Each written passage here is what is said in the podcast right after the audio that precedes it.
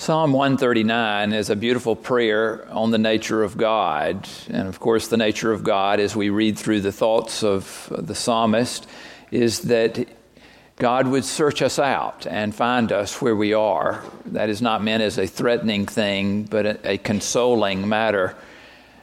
That God would be in search of us is something that is a little disconcerting, though, according to who you are and what you might have done. You remember the story of Adam and Eve and how in the Garden of Eden, they reached up and took a bit of fruit from a forbidden tree, and they received it, and then they hid as uh, God came meandering through the garden in search of them. As he called out to them, Adam answered and said, "I was naked and ashamed, and so I hid from you."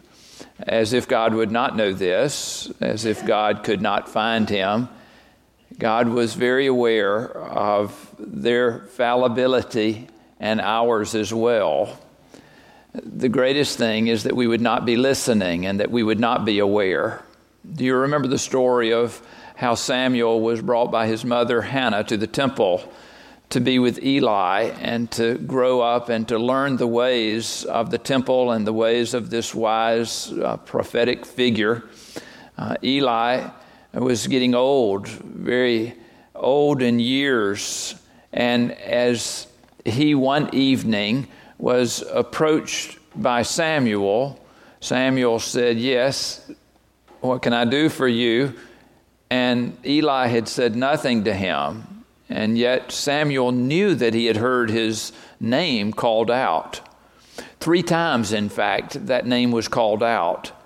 And each time Samuel responded and went to Eli. Finally, Eli told Samuel, "When you hear it this next time, say, 'Speak, for your servant is listening,'" for Eli knew that it was God that was calling out to Samuel.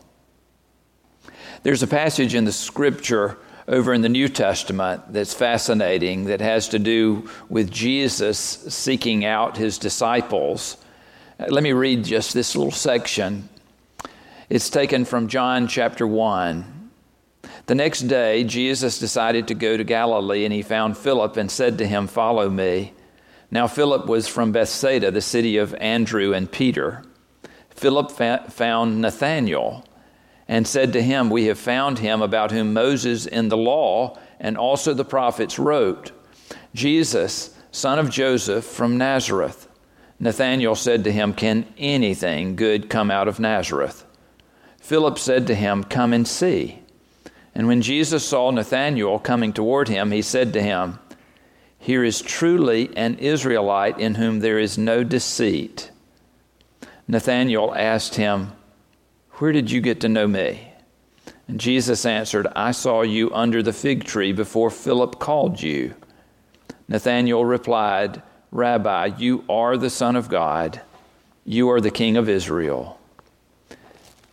Who knows what Nathanael had been up to under that tree and how God saw in him a person without deceit, a person of great honesty.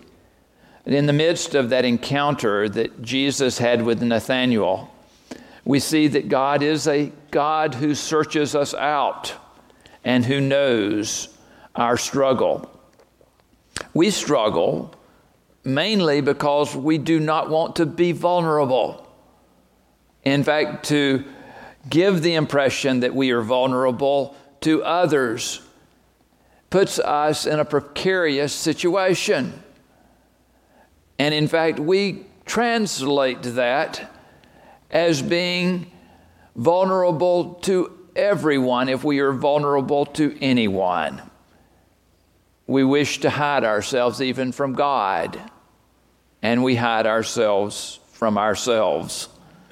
And one of my favorite musicians is James Taylor. I don't know if anybody shares that with me, but in that old song, "Shower the people you love with love," he has these prophetic words, "You can run, but you cannot hide.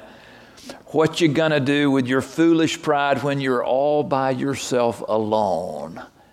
And I think to myself, he knows far more than most. How do you see God?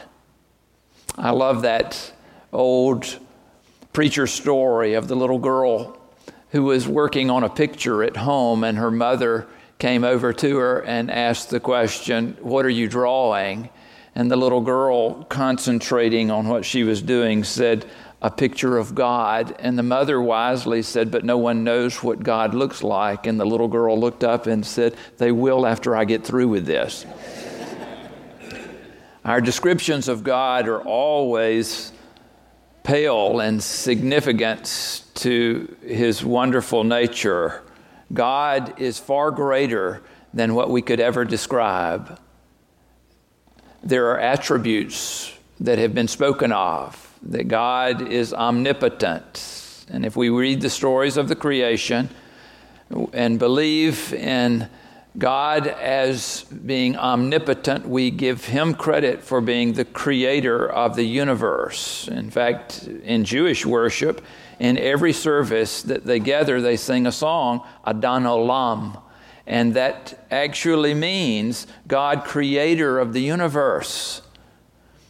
It is a beautiful thing to think of God as being omnipotent and God being omniscient, of knowing everything, and God being omnipresent. God is here with us. But one of the things that we stand by is that God is with all congregations. In fact, God is with all peoples as they gather and as they are by themselves. These are precious attributes of God. How is it that you think of God? Psalm one thirty-nine is an evidence of God's greatness. It is a description of who God is. It's an injustice, really, to read only the last two verses of this psalm. And so let me read a few others that are earlier in this chapter. O Lord, you have searched me and known me. You know when I sit down and when I rise up. You discern my thoughts from far away.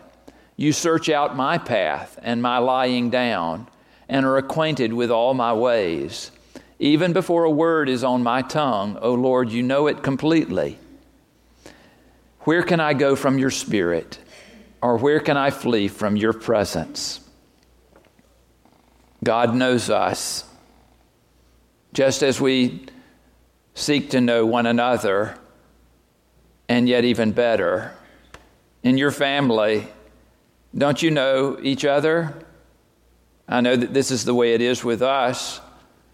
I want to know my children, or at least most of what my children are about. There are probably some things that are better left to mystery, but I do want to know them in order that I can be an expression of love in their lives.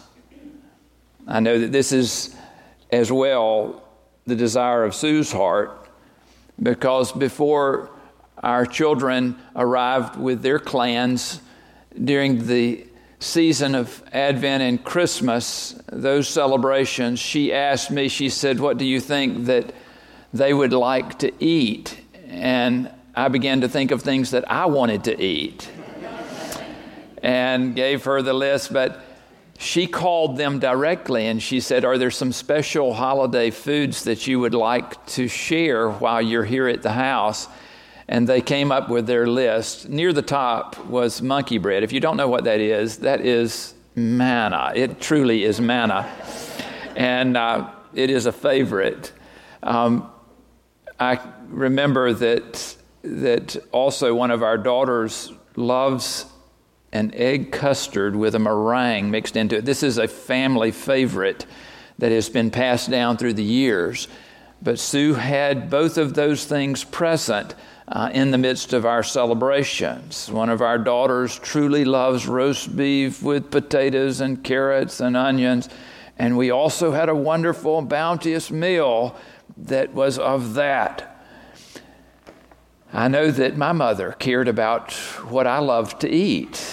when we would have meals together, she always was preparing things that I loved. Spaghetti was a favorite in my heart and still is today. And she would prepare that lovingly, knowing that all of us enjoyed it. But for me, it was at the top of the list. Sue's mother would do this from the very moment that Sue began bringing me home. Even before we were married, she began thinking about what was it that I wanted to eat. And she remembered those things through the years, even now. Even though she is not able to make fruitcake any longer, she will order fruitcake in order that I know that she knows what I like. This is a precious thing, this knowing each other. I can remember that my mother loved to test that awareness. On one particular occasion, she caught us all off guard, particularly my father. My mother surprised us with getting her ears pierced. Now, this was nothing less than getting a tattoo on her shoulder. This is how significant it was for my mother to do this. And yet she told none of us that she had done it. And she shared nothing with my father, even looking him in the eyes and saying, "Do you notice anything different about me?" And he said, "You're beautiful," and didn't have a clue. Finally, she said, "Do you notice anything beautiful about me?" And she tilted her head. And finally, he discovered that she had pierced those ears. And of course, she received his accolades, but she had gotten him, sure enough, that he would not notice that.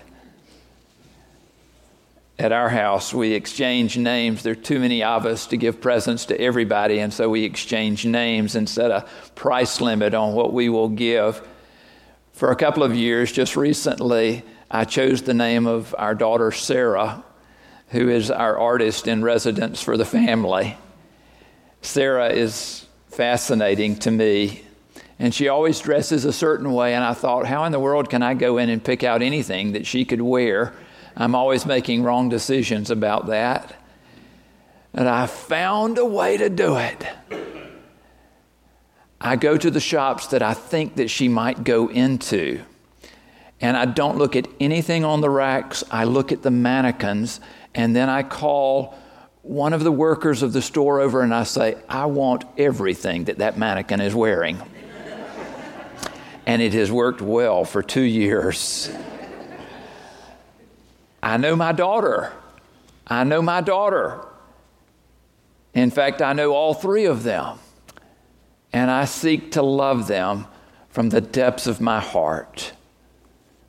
God's love is even more knowing and loving toward the essence of who we are.